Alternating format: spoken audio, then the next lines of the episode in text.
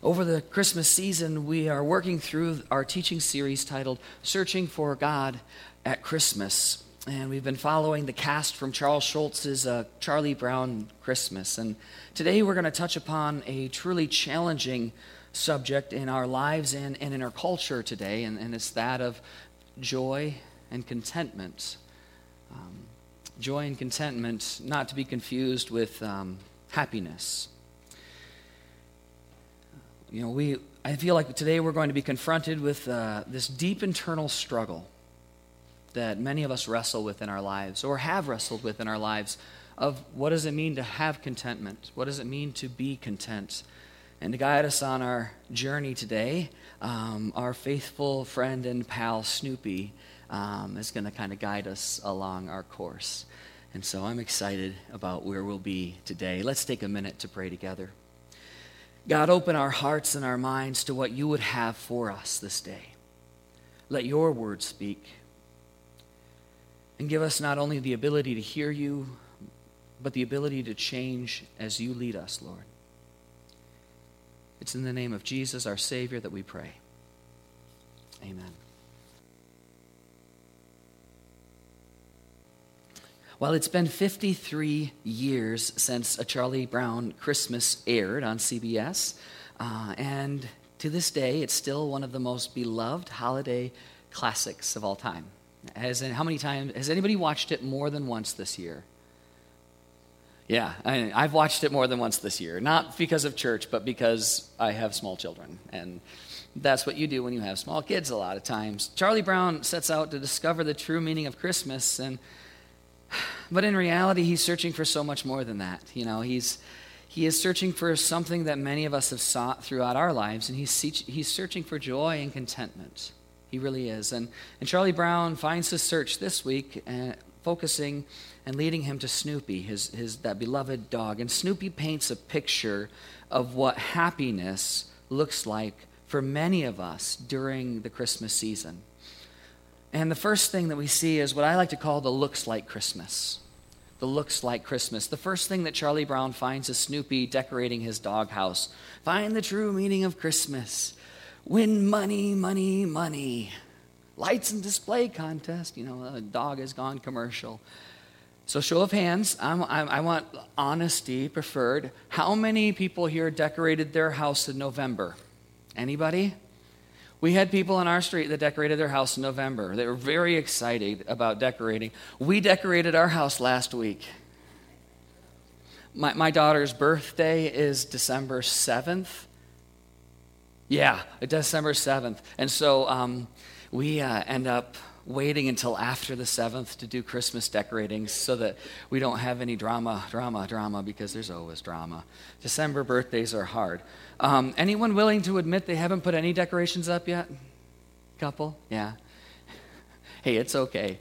It's not about the decorations. Realize that Snoopy doesn't um, decorate his doghouse for himself. He's not doing it for himself. He's, he's doing it um, to, to win the prize. There are those who decorate their houses for the people down the street. Um, these are, there are those who decorate their houses to keep up with the Joneses, right? That, that you, you got to be better than the display next door. There are those who um, that want to win the great Christmas light fight. Oh, I dream of doing that. My kids and I love watching. Anybody watch the Great Christmas Light Fight? That's a lot of fun. but um, there are those people out there. There's a couple of them in DeWitt, and there's a couple of them here in St. John's. You drive by their houses, and you can see the, the channel to tune in on the radio to see the displays. You know, many of us put up Christmas decorations, though, for ourselves and for our families. And, we, and as we see the decorations, it, it looks like Christmas, right? It's Christmas now because it looks like Christmas.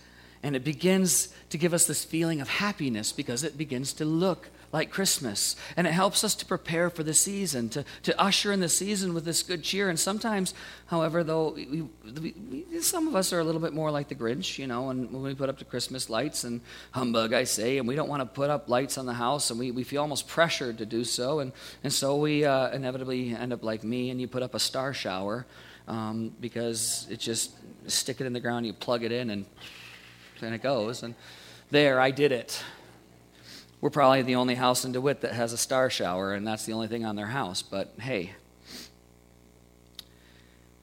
Or you put up one strand of Christmas lights on the tree outside your, your house, the wimpy strand, not the bright strand, but the wimpy one, um, so that the neighbor will stop giving you that evil, evil eye as they drive in their driveway, like you're just a you're just a Scrooge in all this Christmas season. But we're only doing it just to get them off our back. But the decorations do their part. You know, they make us happy. They, they, they for a little while. They, and pretty soon, though, the, the twinkle lights and, and the, the, the night, you know, in the night, they, they start to just become the norm. And for us, it's the, uh, the excitement of that star shower with the lasers coming in through the window, through the curtains. Like the first week of that at night, the kids are dancing through the lasers and the laser beams and they just love it. But after the first week, they just don't care anymore. They're like, oh, stupid green lasers. You know, that's what the kids are like. We stop, we start worrying more about the electric bill and we start forgetting to turn on the Christmas lights for a couple of days, and, and then January rolls around, and out comes the tubs, and then down come the lights, and then the all of the happiness of the looks like Christmas gets packed up into the boxes and put into storage until next year. And like Snoopy, we have we have moved on to the next thing to make us happy. See, because that's what Snoopy does. He, he decorates his house and then he moves on to the next thing. And, and for Snoopy, now don't throw anything at me. The next thing Snoopy moves on to was dinner. To dinner. The tastes like Christmas. Yeah, you all have your own tastes like Christmas? Oh, yeah, I got my taste like Christmas. What better thing to move on to in the multitude of tastes of Christmas? The holiday 15, I believe, is a real deal. Um, I've experienced it, my friends. And um, when I was a kid, we used to make Christmas cookies. Everyone, did you ever do the Christmas cookie exchange? we would make one kind of cookie. My, I had two brothers, and we'd sit around the kitchen and we'd make these big batches of cookies. And um, then we would take these platters in with all of our friends down at the church, and then we would trade cookies so we could get all of the cookies that everyone else made. I had one friend, one friend whose mom made all the cookies. And I loved going to their house because there were you know, Buckeyes and there were, you know, the peanuts with the chocolates and there were the, oh, it was amazing. I loved going there at Christmas season. What are, I'm curious, what are some of your tastes like Christmas? Mine is my mom's zucchini bread. My mom makes zucchini bread every year. Um, she puts up zucchini in the fall, and then every Christmas she takes it out and she makes zucchini bread. It's not Christmas until I have that taste like Christmas. What's one of yours? Someone share something. What's, what's, what's yours? Yeah, Don. Candy cane cookies. What's a taste like Christmas?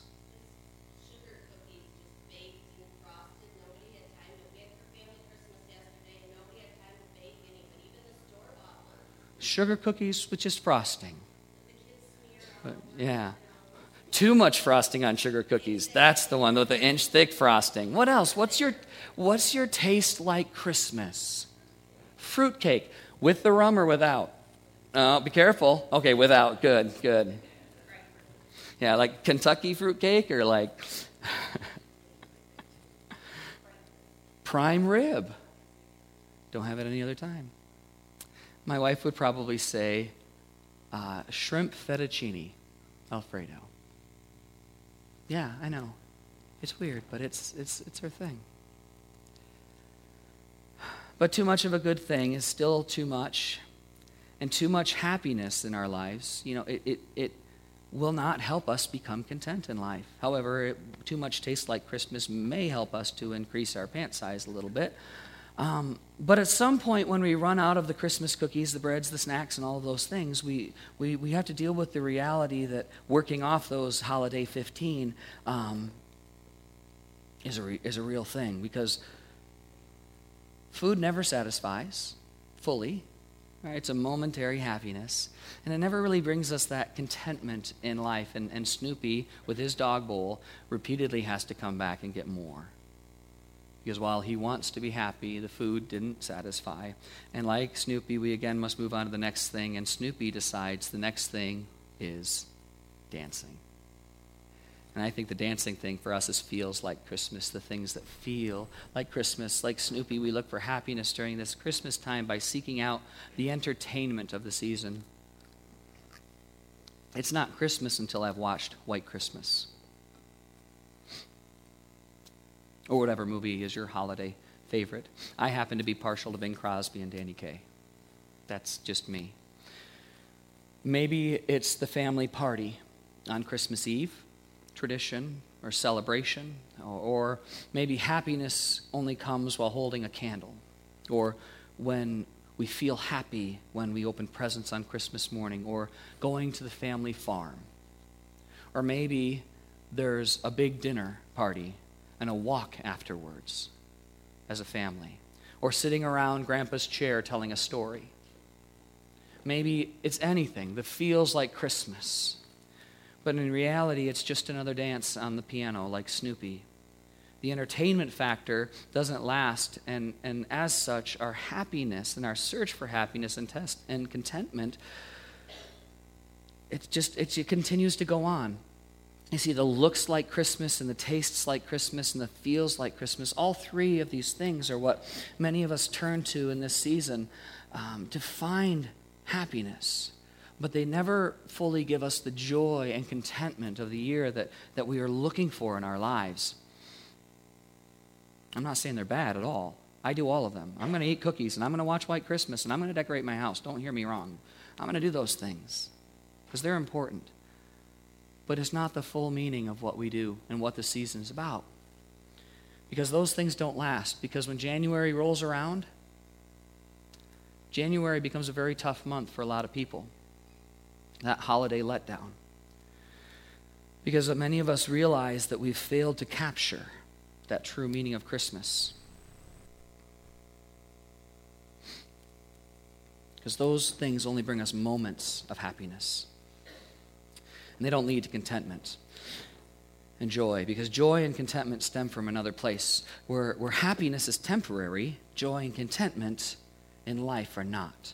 And many of us struggle to clearly articulate um, our desire to find contentment and, and pure joy in life.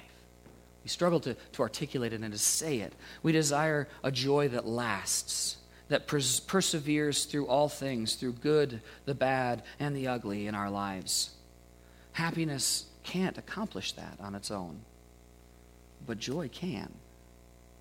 And throughout Scripture, we're told to rejoice. And in 1 Thessalonians 5, uh, Paul advises the church of Thessalonica about joy with these words. And I'll be in chapter 5, verses 12 through 22, where Paul says this Now, we ask you, brothers and sisters, to acknowledge those who work hard among you, who care for you in the Lord, and who admonish you. Hold them in the highest regard and love because of their work. Live in peace with each other. We urge you, brothers and sisters, warn those who are idle and disruptive, encourage the disheartened, help the weak, be patient with everyone. Make sure that nobody pays wrong with wrong, pays back wrong with wrong, but always strive to do what is good for each other and for everyone. And here's where, here's where it gets really important to hear this. Rejoice always. When are you supposed to rejoice? Always. Pray continually. Give thanks in all circumstances. For this is God's will for you in Jesus Christ. Do not quench the Spirit. Do not treat prophecies with contempt, but test them all hold on to what is good, and reject every kind of evil. Paul says that we're to rejoice always. I, understand this is not a casual statement. Right? This is not a suggestion. It is a commandment that God has given to us through Paul. Paul doesn't say, maybe give it a try. Just rejoice a little here and there. No. Or he didn't say, you know what? You could try being joyful every once in a while. No. He says, rejoice always. Always. God doesn't give us a standard that we can't obtain in life. When God says to do something, we have to be able to actually do it. And if God gives us a commandment to follow, it must be possible to meet. And by that logic, it must be possible to be joyful at all times in our lives. If the instruction is to rejoice always, then it must be possible to be filled with joy at all times. And this automatically connect, disconnects our understanding of joy with the happiness that is found with the looks like Christmas, tastes like Christmas, and feels like Christmas.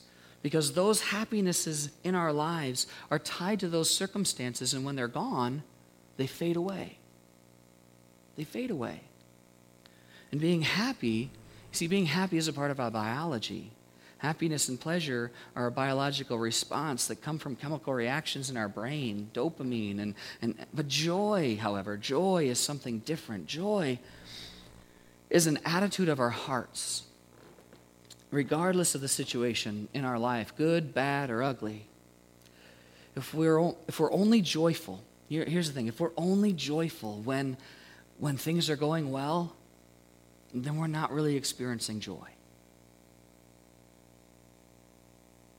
That's hard to hear, isn't it?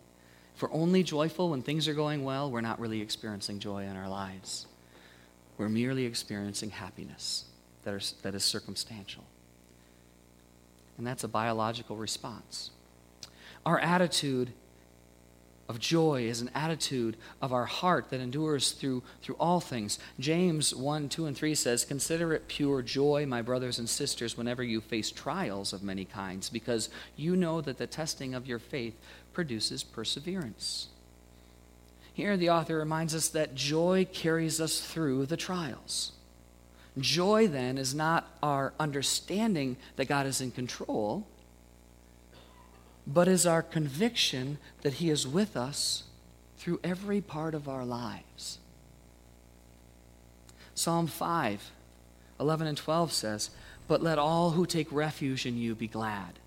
Let them ever sing for joy. Spread your protection over them, that those who love your name may rejoice in you. Surely, Lord, you bless the righteous. You surround them with your favor as with a shield. We take refuge in God, and by doing so, God becomes our shield. But that begs the question how do we do that? How do we take refuge in God? And the answer very simply comes from Jesus himself in John 15, 5, where he says that famous passage of I am the vine and you are the branches. If you remain in me and I in you, you will bear much fruit. Apart from me, you can do nothing. You see, we take refuge in God through Jesus Christ, his Son. And when we give ourselves to Christ to stri- and strive to follow him in his life and his teachings, we take refuge in God.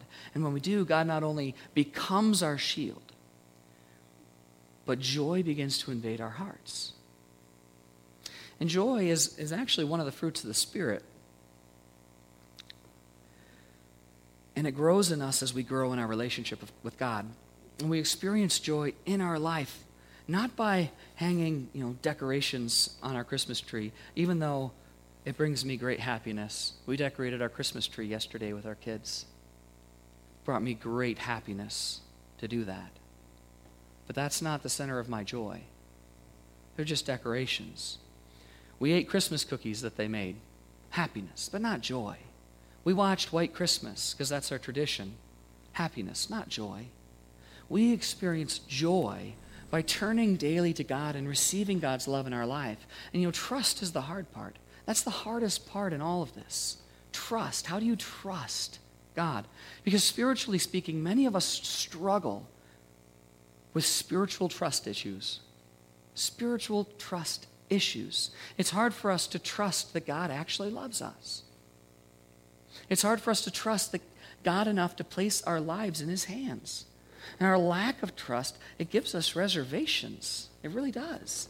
And we wonder, can God genuinely love me? Can, after all that I have done, it's easier to trust that God loves someone else or that God loves all people and to put our faith in that statement than to put our faith in the fact that God actually loves us individually, that God loves me individually. But to trust God's love for ourselves, it's hard to do. Because we know the secrets that lie deep within ourselves that no one else knows except for God, who already knows our hearts.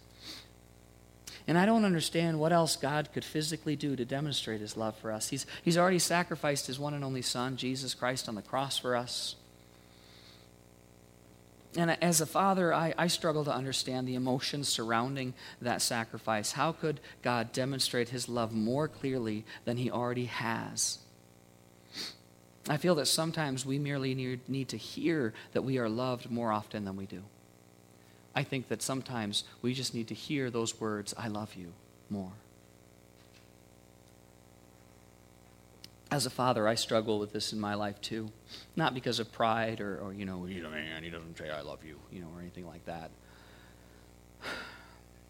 But I have little kids and I don't always have the, the most patience.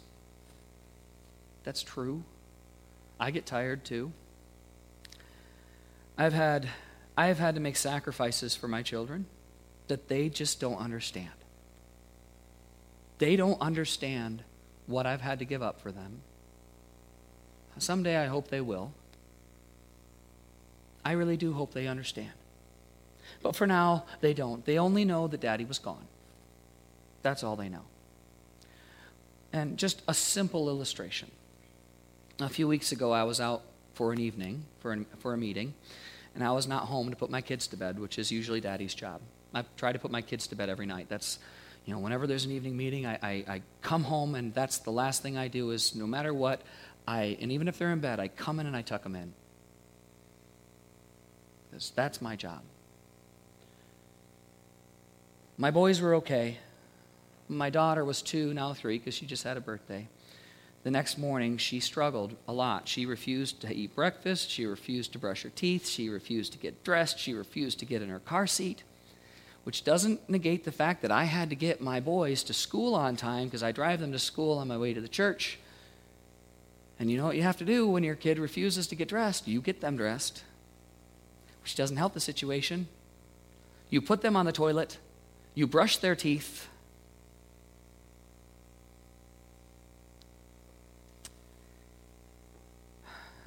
my boys were waiting in the car.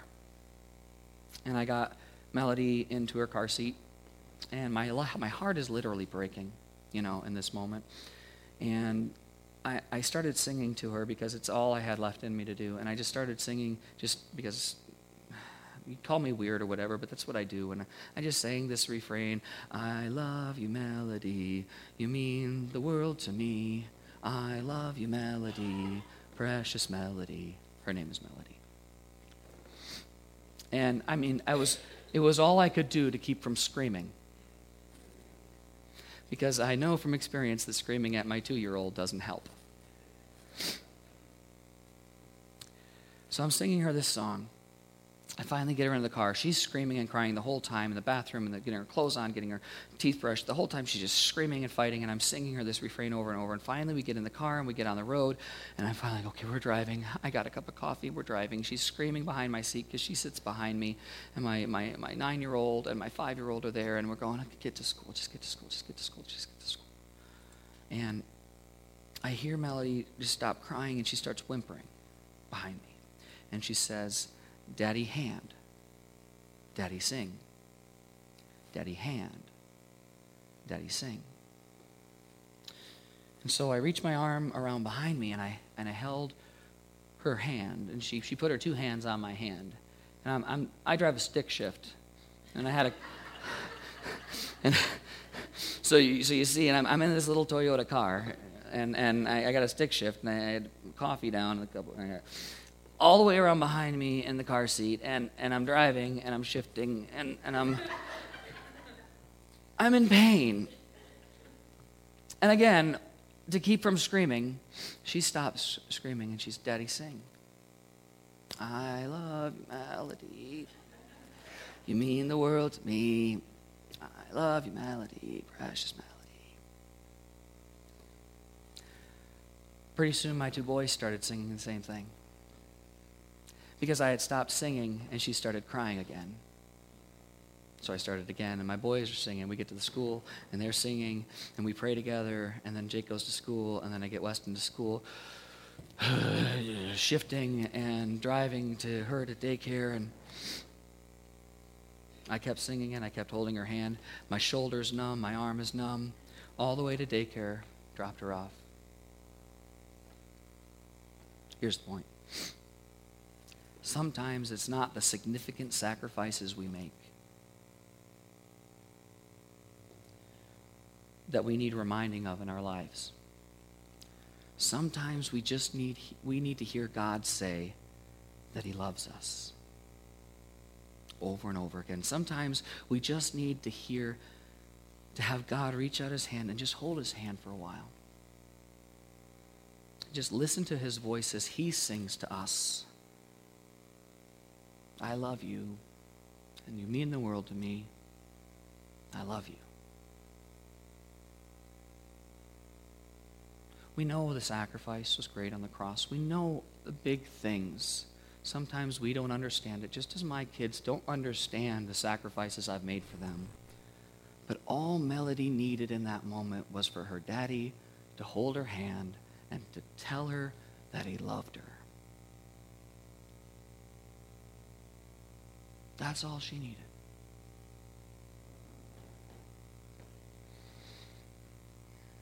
We miss something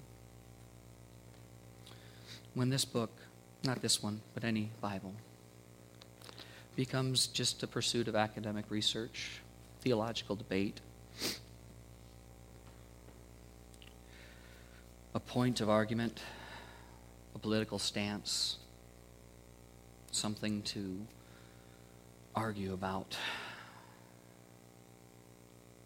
And we miss the fact that it is a love song that has been written for us about a God who created us in his image, loved us enough to sacrifice for us, and loved us enough to extend his hand to us over and over and over and over and over again.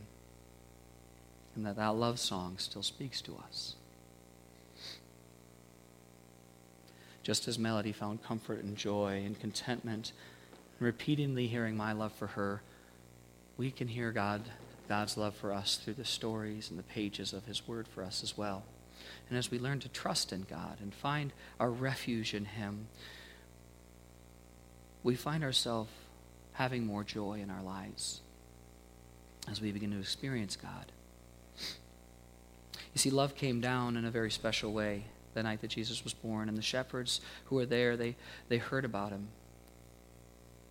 We read about it in Luke 2. You know, there were, there were shepherds they were in their fields, keeping watch over their flocks at night, and, and an angel of the Lord appeared to them, and and, and they, they were saying, Glory, the Lord just shone around the angels. And the shepherds, they were terrified. The shepherds were terrified of what they saw. But the angel said to the shepherds that they shouldn't be afraid. Don't be afraid, for I bring you good news of great joy for unto you a child is going to be born in the city of David. And he is Messiah. He's going to be Christ the Lord. And he will be assigned to you, and you will find him wrapped in swaddling clothes, lying in a manger.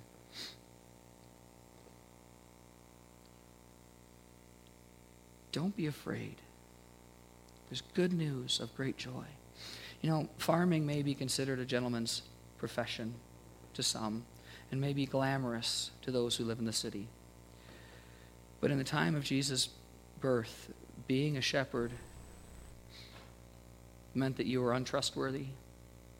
You were not religious by any means. And the fact that the angels came to the shepherds was a, that they were first to be told, is a big deal when you read about the birth of Jesus. Shepherds were dirty. They were disrespected. They were not trustworthy. But they were the first to find out. And they didn't say, go clean up. Get yourself prepared and then go see the baby. The angels just said, go to see the baby. And, and that's part of this expression of love that we must not forget this Christmas is that Jesus invites us to come as we are. He loves us enough to meet us where we are without requiring us to change who we are. But He loves us too much to leave us the way that we are. He loved us first. God loved us first. And then He allows uh, His love to change us from the inside out as we're filled with joy. And that's this unconditional love thing. And that's what we call it in church talk, right? Unconditional love, agape love, that church lingo. It's because of his love that we can rejoice always. That's where joy comes from. From that love in every situation, whether it's good or bad or ugly, because God's love does not depend on our ability to prepare for it. Like the shepherds, they didn't have to go wash up, they didn't have to go read anything, they didn't have to do anything, they just had to go see Jesus. Recall just for a moment Psalm 5. It says, But let those who take refuge in you be glad. Let them sing for joy. Spread your protection over them, that those who love your name may rejoice in you. You see, we, we all experience pains and trials and tribulations in our lives. God does not prevent these things from happening, He doesn't fix all of our problems just because we believe in Him. We know this, it's common sense. But God's protection and presence in these times provides us with joy that helps us to endure the trial, to endure the situation. And this joy comes from the reality that we know that God is with us and that his strength and love will see us through, even though we may not always see it. It's like we're sitting in the car seat crying because of our situation, but God's in the driver's seat holding our hand. Even though we're crying, even though we're weeping, even though there's problems. That gives us joy to persevere, to endure. It doesn't make the situation go away, but it gives us a joy that's found nowhere else. And so I ask you, what's holding you back this Christmas season from, from experiencing all that God has offered you in your life? What is, what is keeping you from finding contentment? What is causing you to search aimlessly for something to make you happy? For that next bowl of dog food for Snoopy, for that next yard ornament to decorate the tree for that next buckeye or piece of zucchini bread or sugar cookie with an inch of frosting.